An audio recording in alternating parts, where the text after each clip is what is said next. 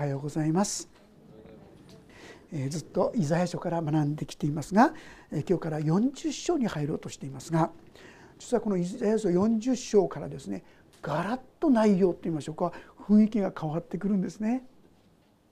今まではこうイスラエルを悔い改めよう。あなた方は配信の民だ、ね、偶像礼拝をしたりですね頼りにならない他の国々を頼ったりしてあなたは神の道から外れてしまった。悔い改めよ悔い改めよ懲らしめに懲らしめ。まあどっちかっていうとそういうメッセージが中心だったわけですが今日のテーマ「慰めよ慰めよ」これが40章からの出来事なんですよね。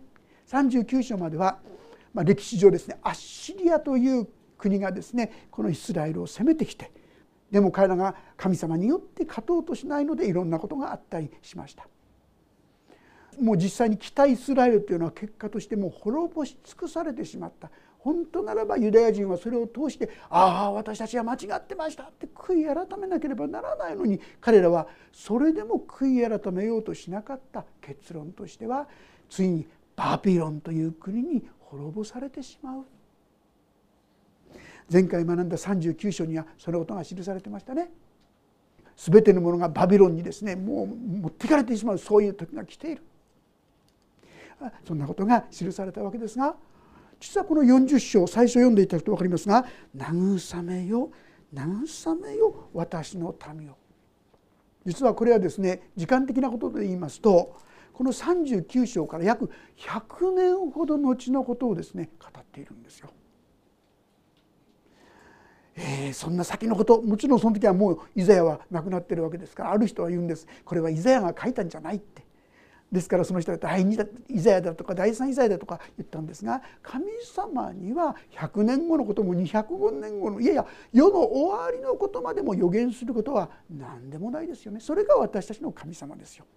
実際ここに記されているのはその世の終わりのことまでの至る所の予言が記されているんですね。彼らに対して、まあ、バビロン捕囚というですねとっても苦しい生活をします。もうちょっと流れをしますとアッシリアという国がバビロンという国によって征服されるんですよ。でこのバビロンがイスラエルユダヤをですねこう滅ぼしてしまうそしてバビロン捕囚って言って自分たちの国に人々を連れて行かれてしまう奴隷とされて本当に辛いところを通ったわけですがなんとこのバビロンが滅ぼされるっていうそういう予言。100年後のこと。そしてどのようにしてかってことも何度もお話してきましたよ。けどもこのペルシャの王クロースというものが非常にこう寛大な政策を取ったんです。ですからユダヤ人の信じる信仰を大切にしようと。彼らの神殿を作りなさいと。それも王のお金でですよ。作りなさいと。そんな寛大なですねお沙汰と言いましょうか。そういう結果として再び神殿があのソロモンによって作られた神殿はめちゃくちゃに壊されて70年も経ちました。でもその後に再び神殿が回復するというこういう言葉が予言の中にまた慰めの言葉は励ましの言葉として記されてくるこういうわけなんですね。一節からもう一度見ましょう。慰めよ慰めよ私の民よ。あなた方の神は仰せられる。エルサレムに優しく語りかけよ。これに呼びかけよ。この区域は終わりその戸は償われていると。その全ての罪に変えて2倍のものを主の手から受けているとこれは何のことか今お話ししたバビロン捕囚というユダヤ人にとってはもう絶対に思い出したくもない辛い辛い経験の後のことなんですよ。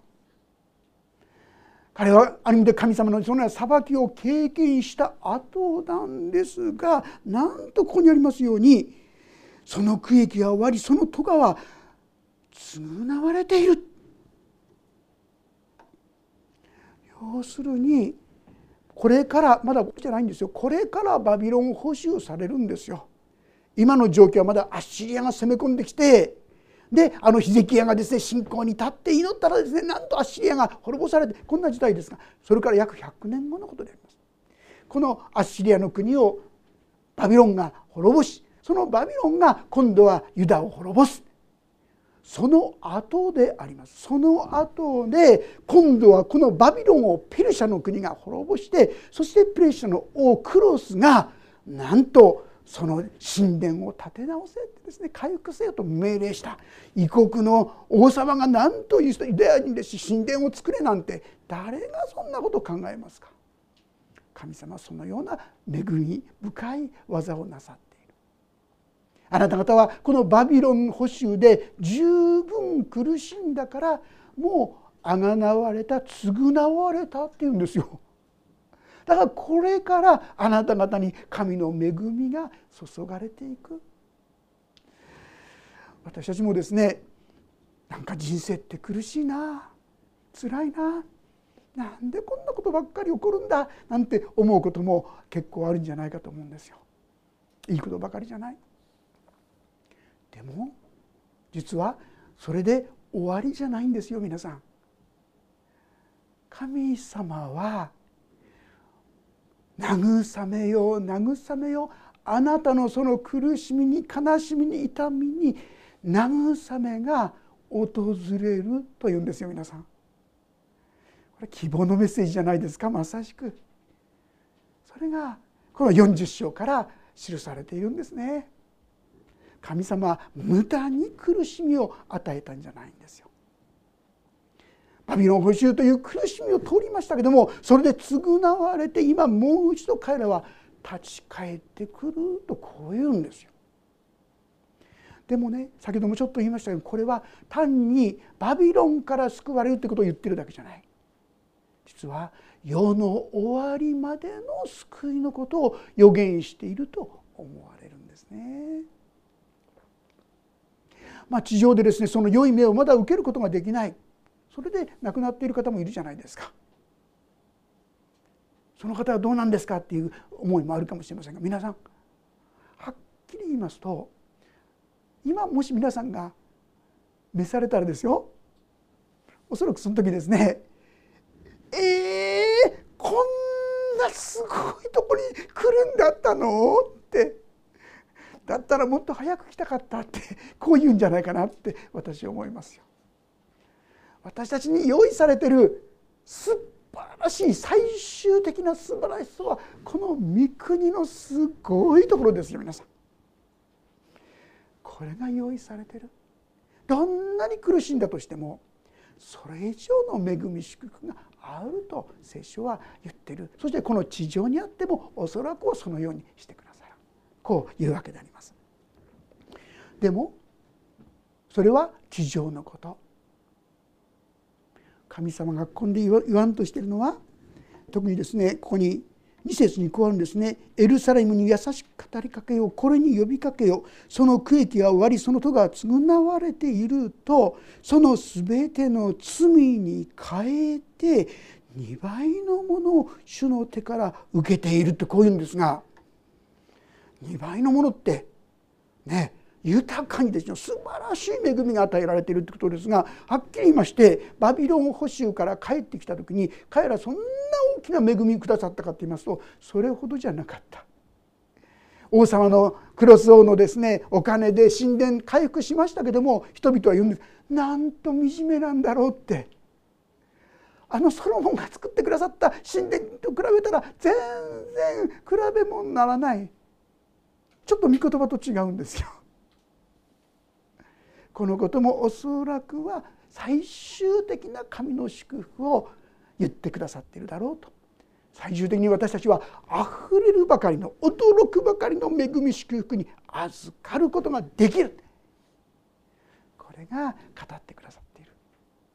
今たとえどんな苦しみや悲しみや痛みがあったとしてもですよ。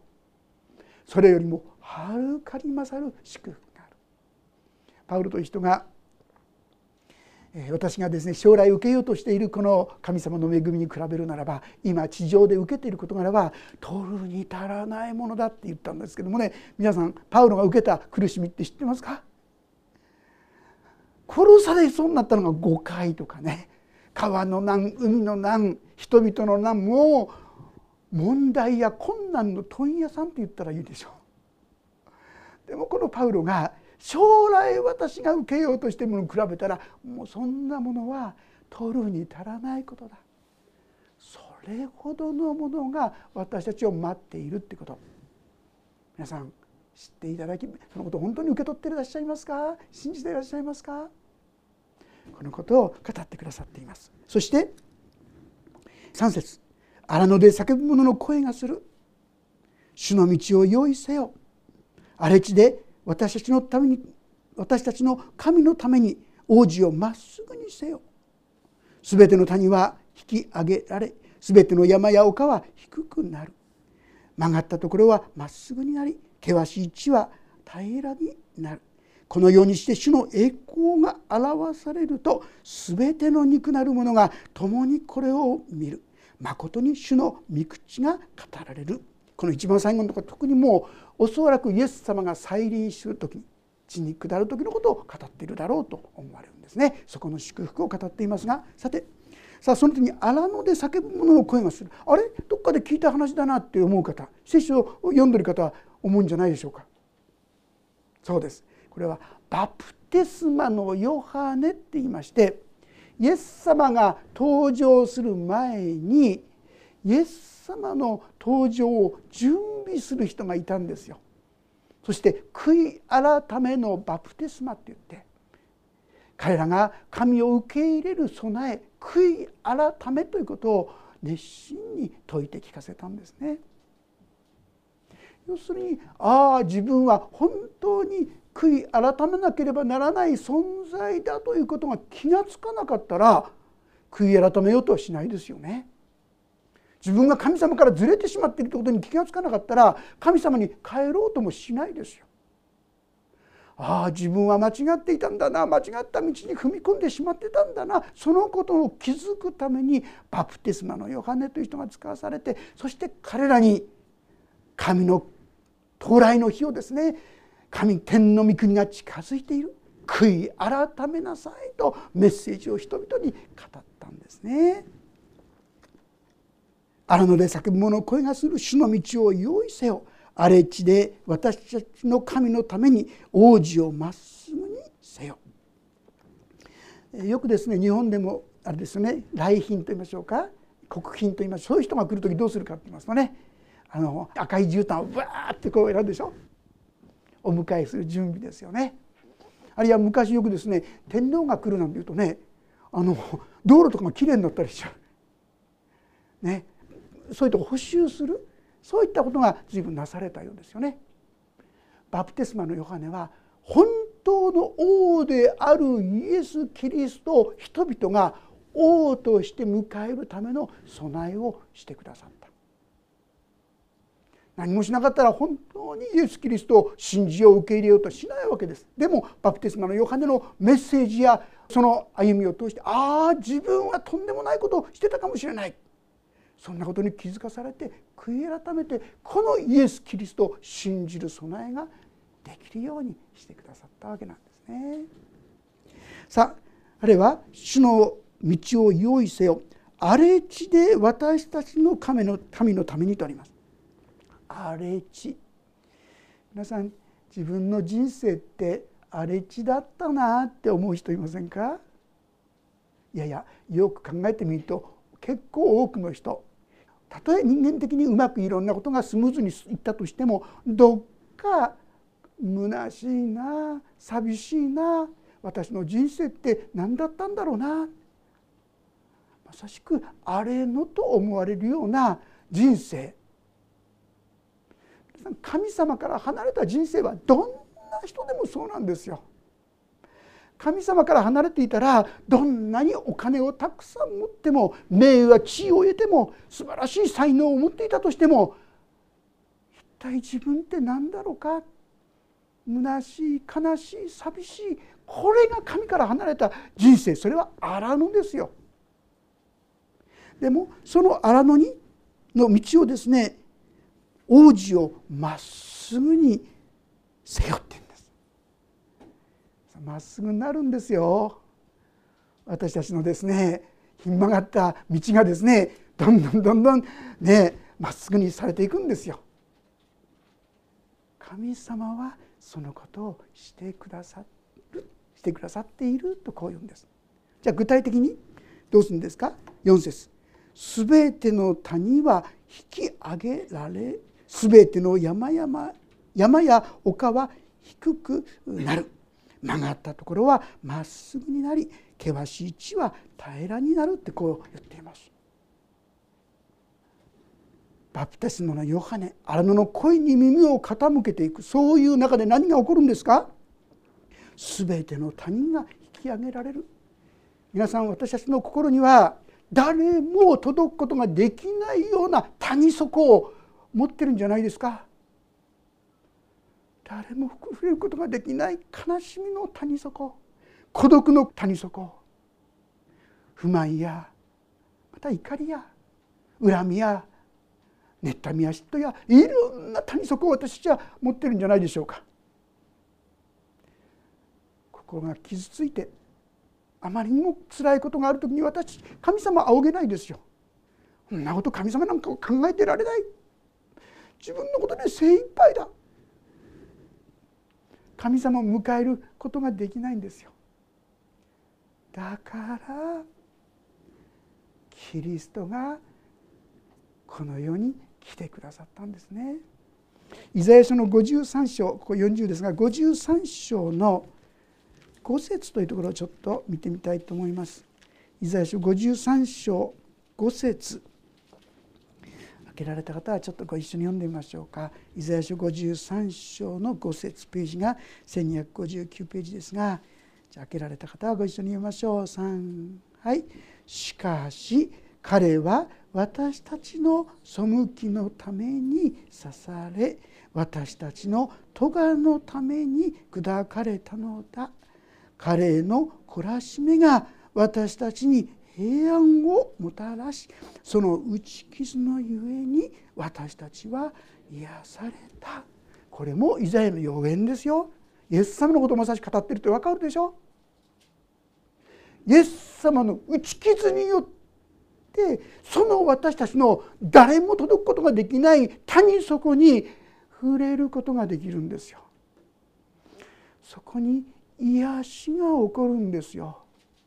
そこが埋められていくんですよ。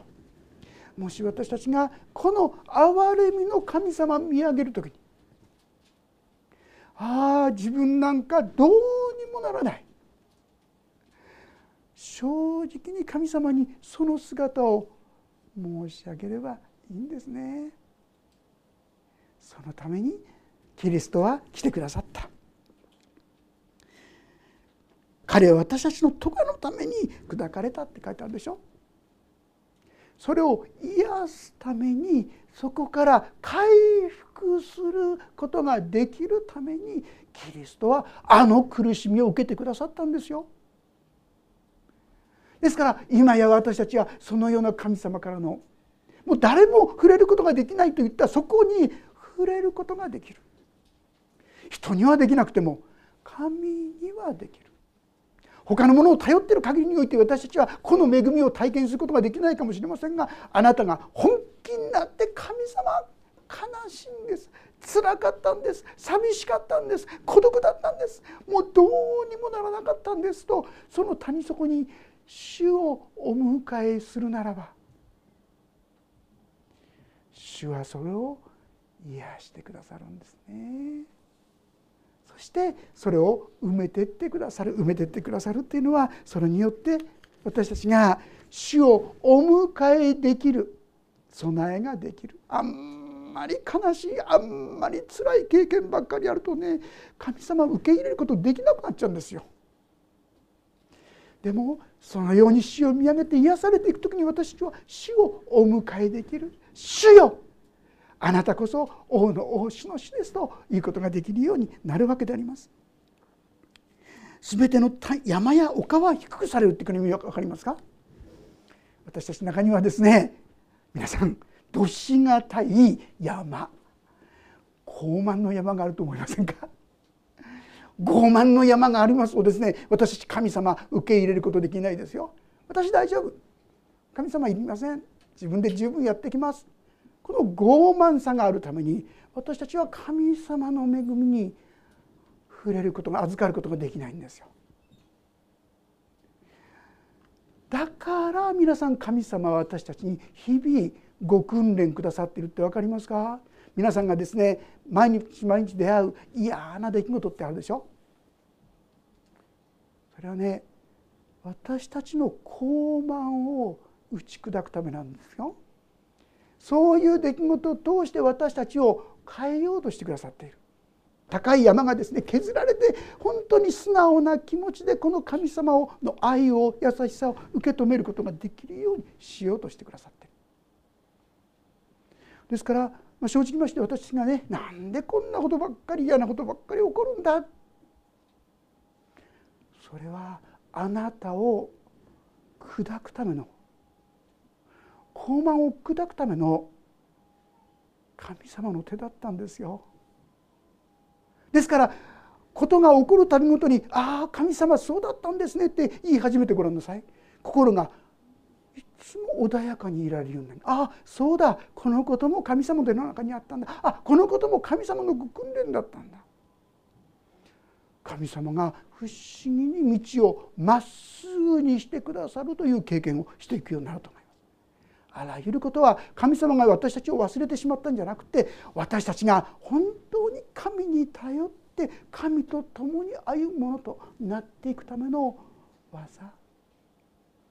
でなければ私たちは自分自分と言って本当に神に頼ろうとしない神様に従っていこうとしないそういうどしがたいかたくななものを私たちは持っているんですね。傲慢高ぶり傲慢な思い。自分はですね大丈夫だ。間違った安心感。そうか。じゃあ全てのことは毎日毎日神様のご訓練に満ち溢れてるなって思いませんか？今週出会ったあの嫌なこと昨日あったあの出来事先月先週あったあれ皆さんあなたが変えられていくための実は手段って言いましょうか時だったんですよ。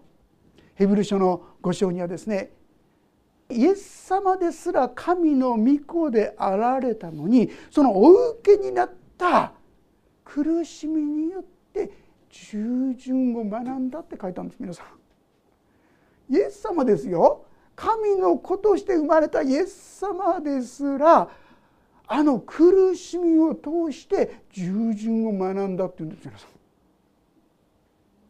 え、あれが私への訓練ですか？あの人が悪いこの人が悪い。あの組織があのこれがあれがって思ってたけどそうじゃなくってそれは私を砕くための訓練だったんだなって受け止め始める時に全てはものの見方や考え方が変わってくる。そして全てのことが神様の御手のうちにあるんだな。そしてあなた方の思い煩いを一切さい。神に委ねなさい。神があなた方のことを心配してくださいますとか全て疲れた人主に負っている人は私のところに来なさい。私があなた方を休ませてあげますという言葉が素直に受け止められてですね。そして神様に喜んで従っていくことができるそういう恵みそういう力が与えられていくんですね。あああれはこれは神様が私を見捨てた印じゃなくて今私たちが神様に立ち返ってくるための技だったんだこれだけでももしですね受け取って変えられたらこれからの歩みは大きく変えられていくだろう神様はそのようにして私たちを高ぶったものは削ってそしてもうどうしようもない落ち込むそこにはですね神様の癒しの手が述べられるんですね。キリストの打ち傷のゆえに癒されたんですよ。自分でですねどうしようもない罪があったらどうするんですか？もういつも言ってますよね。神様その通りです。私にはそういう傲慢がそういう妬みがそういう汚い心があるんですと申し上げればいいんですよ。そうすれば神は真実で正しい方ですからその罪を許し全ての悪からあなた方を清めてくださる。私たちを変えていってくださる。これが神様が備えてくださった「慰めよ慰めよ」という神の慰めのメッセージ。皆さんが苦しんできたなら戦ってきたなら傷んでいたならどうぞこの慰めのメッセージイエス様はもう受けてくださった。その咎は償われている。十字架で償われている。このことを受け取ってくださったらなそう思います。さあそして神様は曲がったところはまっすぐになり険しい地は平らになる。皆さんのこと言ってるんですよ。私たちのこと言ってるんですよ。私の心にも随分ひん曲がった心があるでしょ。神様が優しいっつったってそれはある人にでしょうとかですね。神様の言葉を簡単には受け止めようとしない。固くなな傲慢な心あるんですが神様は本当にこのようにして日々神様と共に歩む時にまっすぐにしてくださるんですよ。なんと幸いなことでしょうか。さあそして6節叫べ」というものの声がする。何と叫びましょうかと人は言う。人は皆草のようその境は皆野の花のようだ死の息吹がその上に吹くと草はしおれ花は散るまことに民は草だ。草はしおれ。花は散る。何だかちっともいいことないようにですね思えるかもしれません。イスラエルの地では隣に砂漠みたいなのがあるんです。風が熱い風がヘーって吹いてくるとですねもう一気に今まで盛んにこう燃えてきたですねこの根やそういうのが一気に枯れちゃうんですよ。私たちはそういう草だって言うんです。ええー、そのことを私たちが悟ることが大切なんですよ。私たちはこの世の映画と言いましょうか。もっとお金を得てもっと地位を得てもっとああしてこうしてそんなものは全部枯れてしまう。この野の花よ草そういったものと同じだということを悟ることが幸い。あの言葉ご存知でしょうかね？あの祇園奏者の鐘の音。諸行無常の響きあり。皿掃除の花の色乗車必須の断りを表す。溺れる者も久しからずただ春の夜の夢のごとし竹木物もついには滅びぬ。ひとえに風の前の塵に同じなんてね有名なシオン行者のこの歌がありますけども人間なんて本当にそんなちっぽけなもんなんだということを知ることが大事。なんでそんなことを知ることが大事なんでしょうか？そのことを知ることによって私たちが何を本当に大切にしなきゃならないかってことを悟ることができるんですよ。どんなにお金を得ても地位を得ても名誉を得てもそんなものは何の意味もない。虚しいものだ。あのソロモンが言ったようになんと虚しいことよ。私たちは多くの場合この虚しいものを求めて人生歩んできたんですよ。そうじゃないですか？だからやっぱり虚しいって感じるんですよ。そのことを知る者こそ幸いなんだ。最後の言葉は何つってるでしょうか？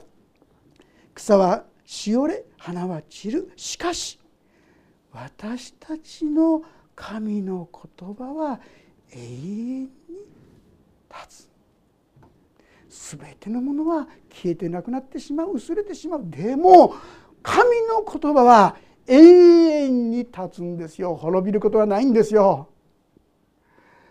皆さんの中にこの神の言葉がいくぶつかは残ってるでしょ幸いなんです皆さん。それは永遠に変わることがない神の言葉。ああこの神様こそ信頼の窓だってことを悟り得たものは本当に幸いです。全てのもの私はっきり言ったら亡くなる時はですね何にも持っていくことできないって知ってますよね。でもああだこうだとそういったものにどっちかというとこだわってるでしょ。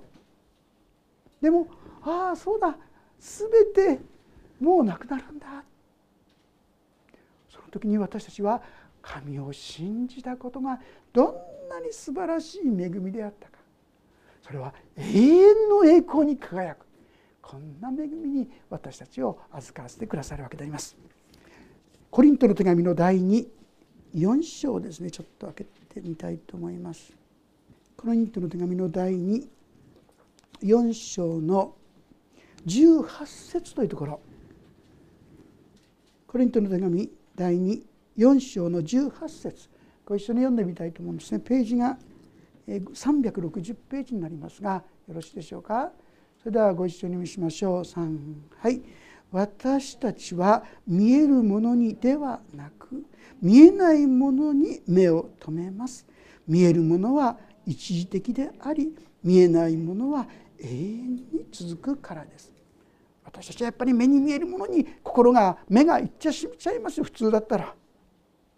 でもいろんなことを通してああそんなものは虚しいということを悟ったものは私たちは神の言葉に目を留め神の言葉に従っていきたいそのようになることができる。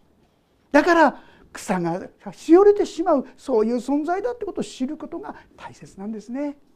そして私たちは神の言葉は永遠に変わらないんです皆さん天地が消えても神の言葉は消えないんですよそれほど堅固なものが神の言葉この神の言葉に目を留める者こそ幸いなんですね。